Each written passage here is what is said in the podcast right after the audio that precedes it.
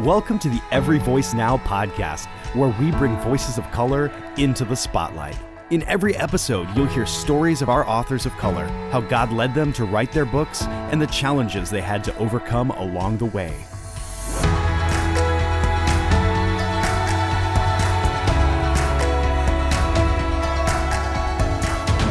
Welcome to this special bonus episode of the Every Voice Now podcast. I'm Helen Lee. We are trying out a new format in these three episodes. First with IVP academic author Felicia Wu Song. Secondly with IVP books author Dan Stringer. And lastly with IVP publisher and president Teremy Eccles. If you're a regular listener or new to the show, either way, we hope you enjoy these three narratives and please let us know what you think. Now, on to today's bonus episode. Books are deceptive items at first glance. They look straightforward enough, almost as boring as a cardboard box, but they're far from simple, with pages and pages of creative material within, and there's just usually no way for the casual observer to know all the history and the blood, the sweat, the tears that went into the crafting of each of the words on those pages. Occasionally, you might hear of an author like J.K. Rowling of Harry Potter fame, whose inspiration hits them in a flash and they feverishly write down all their words, and soon after, poof, a bestseller is born. But those stories are typically outliers. And in the case of Felicia Wu Song, Westmont College professor of sociology and the author of the IVP book Restless Devices, she would have never imagined back when she was a child that her name would eventually be featured on the front cover of her very own book. I don't think I ever would have imagined becoming an author as a child. I was actually I, I, actually didn't like to read very much. I'm sad to say. Um, I mean, I'm always kind of embarrassed, but I, I, say that to all those parents out there that are discouraged about their children not reading. Um, I just wasn't a reader. But you never know what will start someone down a pathway of becoming a writer. There are these seemingly serendipitous moments that just seem random and unrelated to a writer's journey and for Felicia, it was an unexpected encounter with a magazine. After college, I remember I was reading. I don't know why. This starts to show how nerdy I was. I was getting. I was reading The Atlantic, you know, just for fun after college, um, and I remember reading an article by Cornel West, and this is about the time when his his first book, Race Matters, had come out, and I just remember reading in essay form something that was intellectually rigorous, but something that I could understand as someone who wasn't a scholar in his area, and thinking to myself, I want to do that. like, that is so cool. I want to do that and help people understand something that's complex. Because I think in a lot of ways, what I did under what I did think about when I was younger was that I wanted to be a teacher because um, both of my parents had been teachers in Taiwan. And so teaching was always just a part of our family life. And, and in a lot of ways, getting into writing through the reading the Cornel West piece was kind of like, oh, you know, here's a way to take complex ideas and recraft it so that normal people could actually understand it. Felicia had had experience with writing in college, of course, but those moments left her with questions about what it meant to find her own voice. When I was in college, I took a, a course that was very well known in the curriculum called Daily Themes, where you had to write something every day. And then there was a graduate student that would sit down and look at every piece of writing. and, and I mean, it was amazing, right? And so during that experience, this graduate student explained to me what passive voice was. it had marked up every single sheet of paper I had and said passive voice, passive voice, passive voice. And and I remember, I mean, it was this lightning bolt kind of experience where he said to me, "You write in passive voice all the time. I want you to start writing in active." And he said, "Why don't you want to just say what you want to say?" and I was like, oh man, you know, this person didn't know any, like, he never talked to me about anything else. You know, he didn't know anything about me. But that was the question that was like, boom. I was like, whoa. Writers, editors, agents, readers, we all talk about what it means to find our own voice. I've been in the world of publishing for what feels like a long time, starting from my childhood as a lover of books myself, and now as an adult who both works in publishing and who also still aspires to write more myself in the future. But even after all these decades, I can tell you from my own experience that finding one's own voice is not easy. There are so many ideas that swirl around in your own head and that compete with your own sense of self, and that makes it hard to own your own voice. And I think this process is made even harder when you grow up as a person of color in this country. So, my parents immigrated from Taiwan in the late 60s, early 70s. And I'm actually the first one born in the United States in my family. I have an older brother who immigrated with them. And so we grew up in the suburbs of New Jersey, my brother and I, in a predominantly Polish and Italian working class neighborhood. And so we were one of the two families who were Asian American there. So my life was pretty bifurcated. Monday through Friday was life in my town in public school, being the only person of color in my school. And then Friday nights and Sunday were Chinese. I went to our Chinese church, which was an immigrant based church, and hung out with the Chinese people from all around the region. And so I kind of had these two worlds that I just kind of toggled between. They never met. They're just two separate friends, two separate groups, and we just kind of bopped back and forth. And, and in my Chinese church world, there was Chinese school and there was, you know, aunties and uncles, weddings, the whole nine yards, because it was the community center for all the other immigrant families in lots of ways. So that was a lot of my growing up years.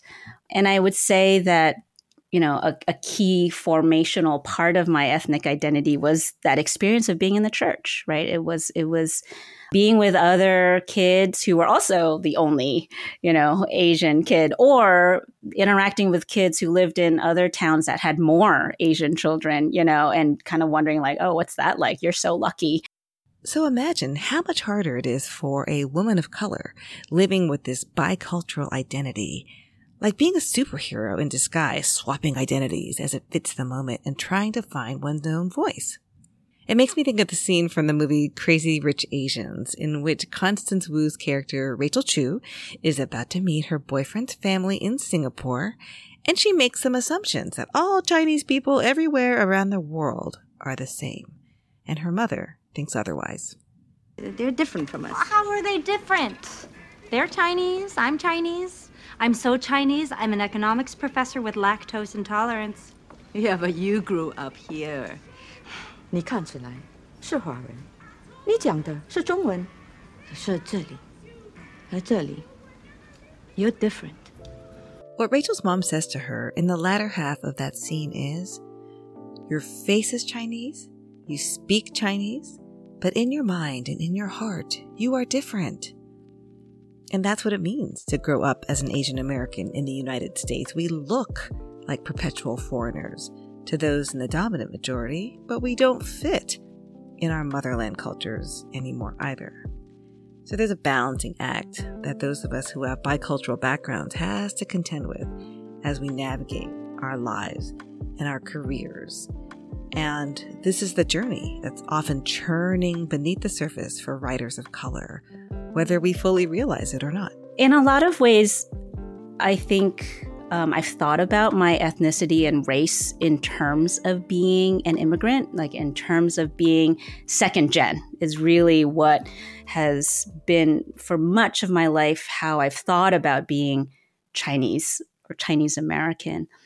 And it really wasn't until I mean, then this is late. You know, I went through college. I took classes in Asian American literature and history. I even took a Taiwanese history class, which was super interesting because I met other people who actually wanted to make a distinction about being Taiwanese instead of Chinese. And that was completely new to me because I wasn't swinging in those circles. I didn't understand the political identity that went with that. But it really wasn't until fairly recently, until there was the white supremacy protests in Charlottesville, Virginia. Um, and so I went to graduate school at University of Virginia. So Virginia, the grounds of UVA were my home for eight years. And so to see the protests there was really like seeing it in my own backyard, you know, like my place, my neighborhood. And it wasn't until that experience that it really shook me of like, oh, my racial and ethnic identity isn't just an immigrant story. It i'm wrapped up in being someone who is not white. And and that's important and i don't know what that fully means for myself. And so really since then i've kind of been on my own kind of late stage journey i feel like in starting to understand what it means to not be white and then what it means to be asian american in particular um, which has all of its complexities. While she was growing in her own ethnic understanding, Felicia was also developing expertise in her area of study as a young academic, focusing on the intersection of technology and culture. But she felt it wasn't enough to have something to say.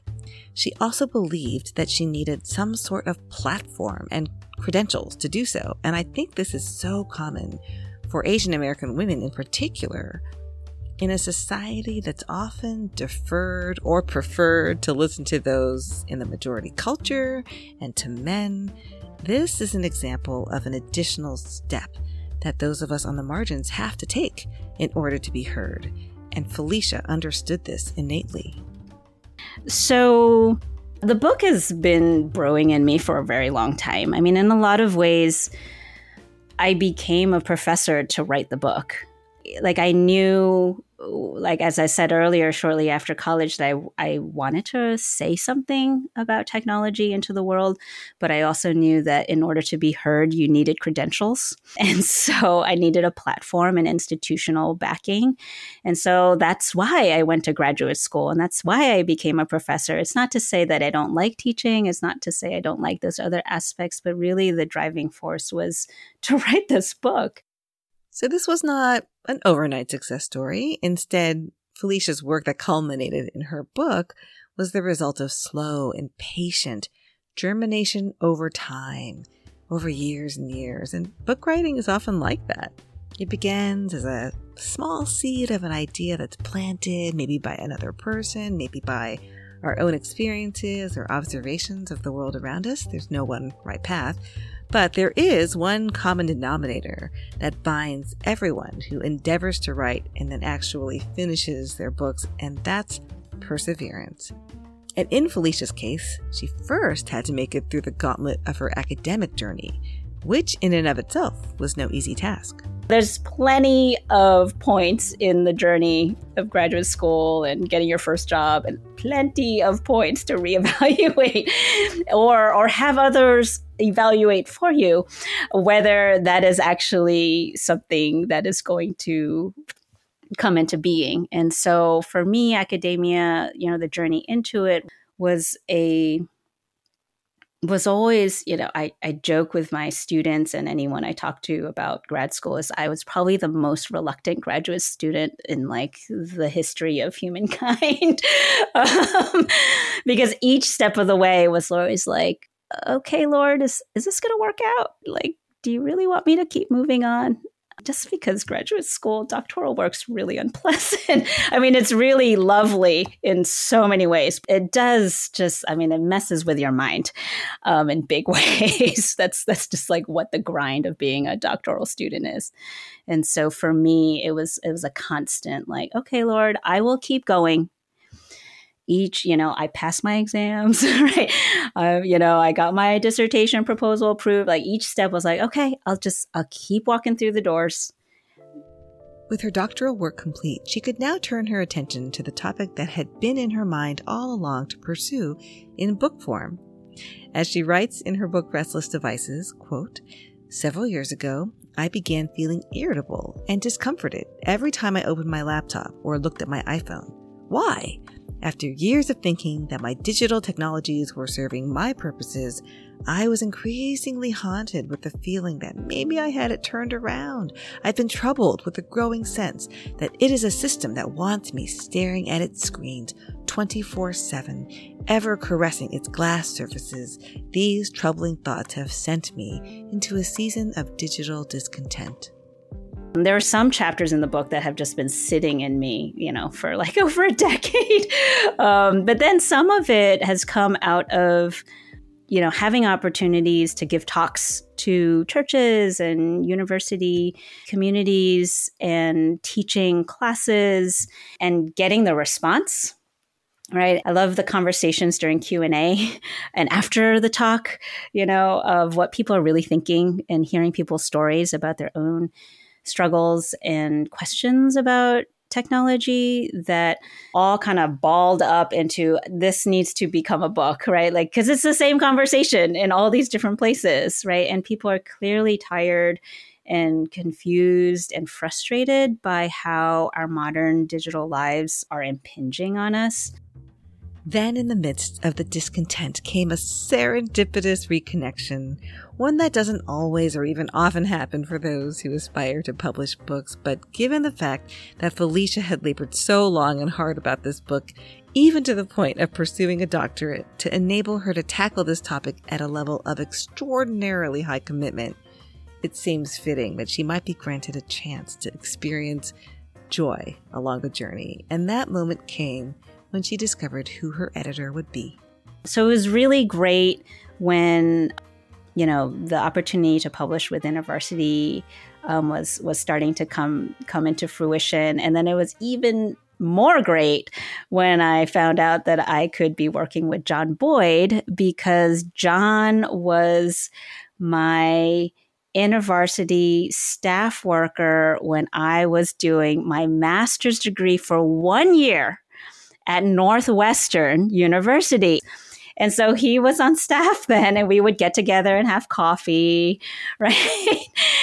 and I had kind of been keeping a really loose, you know, kind of like tab on him, like, oh, he's at university, you know, like, oh, he's moved into the publishing side. And and I had heard from some other authors that they had worked with him, and I was like, "Oh, I, I know that John Boyd."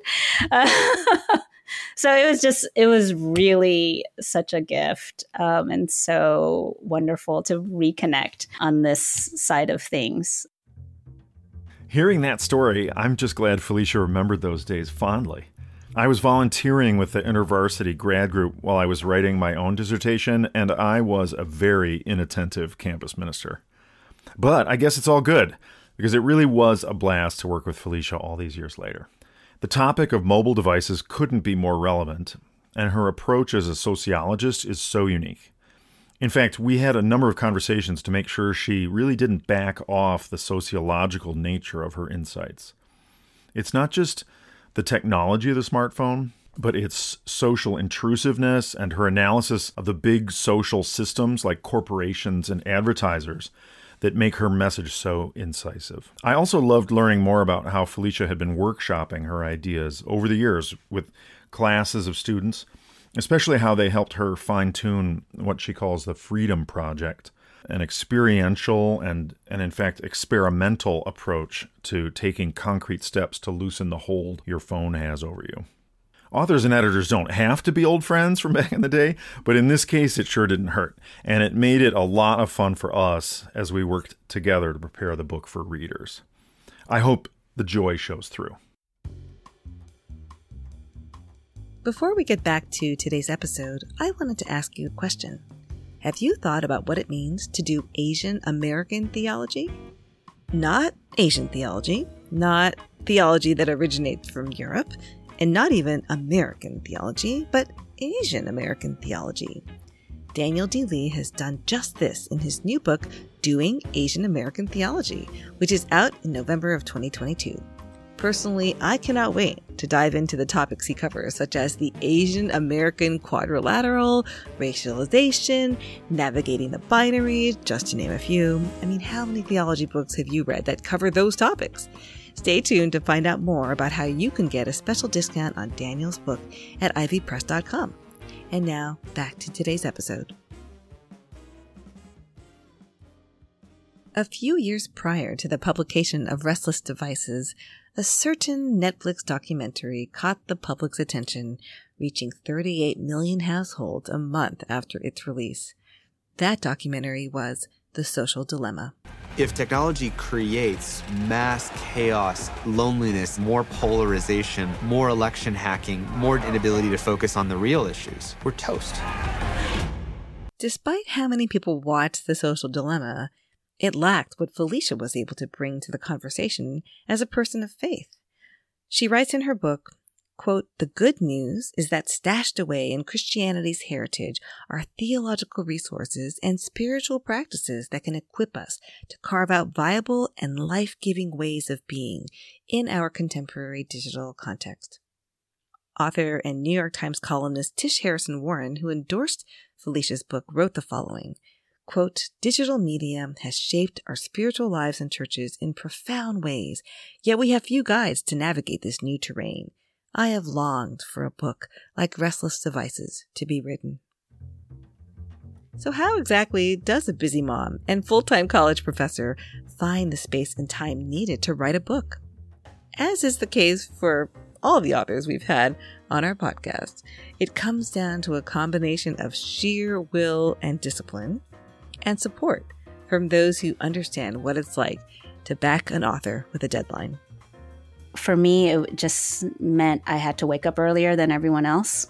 So it was the five to six o'clock in the morning place. And I have a neighbor who's a poet, um, and his light was always on at five o'clock. So I'm like, man, if he's up, I can be up, right? Um, and so, so yeah, it was always that that little hour, and and I'm also super fortunate to be married to someone who a big part of our relationship because we do this, you know, we're in both in academia, we understand completely, you know, all the demands he's just always been generous about carving out time and spaces to say, all right, if you're going to need this weekend, you need this week, whatever it is, you know, I'll take the kids camping, right? And you just get three days, right, to just like bang it out, crush it. And so the, those times, all, all those sort of pinch points in, in the life of a manuscript were super important to make significant progress. Felicia was finishing up her work on the book right as the world felt it was crumbling down around her during the summer of 2020 when George Floyd was murdered and the racial tensions in the U.S. were at its peak. And despite the demands of a deadline and the mental, physical, and spiritual effort that undergirds writing a book like Restless Devices, in the end, the work of writing actually created a space of solace and safety for her.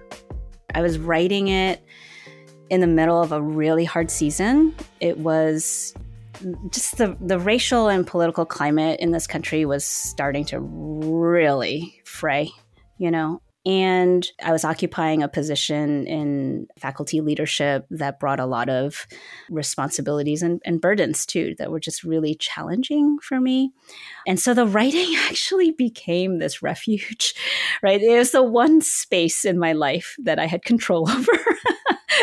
and that was that was just sort of like I could be wholly all of myself. It just can be expressed. Um, and so it was it became just a an oasis, you know, a, a really safe oasis space in my daily life to be able to go to. Just be like, even for 45 minutes, I'm just going to work on this one paragraph. you know, and, and, that's awesome. And and and obviously to make progress in a manuscript always makes you feel better too. So if you can't make progress in any other part of your life, but you can get that couple sentences figured out, it's like, all right, today's going to be a good day. If you're someone who feels that little voice inside of you saying over and over, I think I want to write a book, but you're not sure if you could ever do it, Felicia has words of wisdom to offer you. So maybe you have a book in you, but you haven't even like tried writing. So maybe you should start by writing a short essay or a blog post that actually puts you out there. And not just puts you out there, but puts you in the hands of an editor who can give you good feedback, right? Who can just be like, hey, even if the feedback's like, you made a really interesting point there. I mean, that's just so affirming, right? To know, like, oh, I actually have something to say, right? To have someone say that who's not just your friend, right? Um, but someone else who just looks at your writing and or, or is like, hey, you're really good with words or you have a such an interesting voice you know like it's super clear we need to hear this just to get that feedback from an editor in a smaller pool right can whatever that is like whatever is most kind of closest to you to to access is totally worth it and then in terms of like again thinking small is I, I tend to think like, oh, I'm going to need like a whole weekend or a whole month to be able to write something. And it's like, no, no, no. It is like what I did learn is like, wow, you could really write something in 45 minutes. Like, not the whole, but like 45 minutes really is enough to move forward, right? Each day, each time. And, and that sort of discipline, regularity is, is something you can really count on if you can carve it out. I hope you've enjoyed the story of Felicia Wu Song and her road to getting published.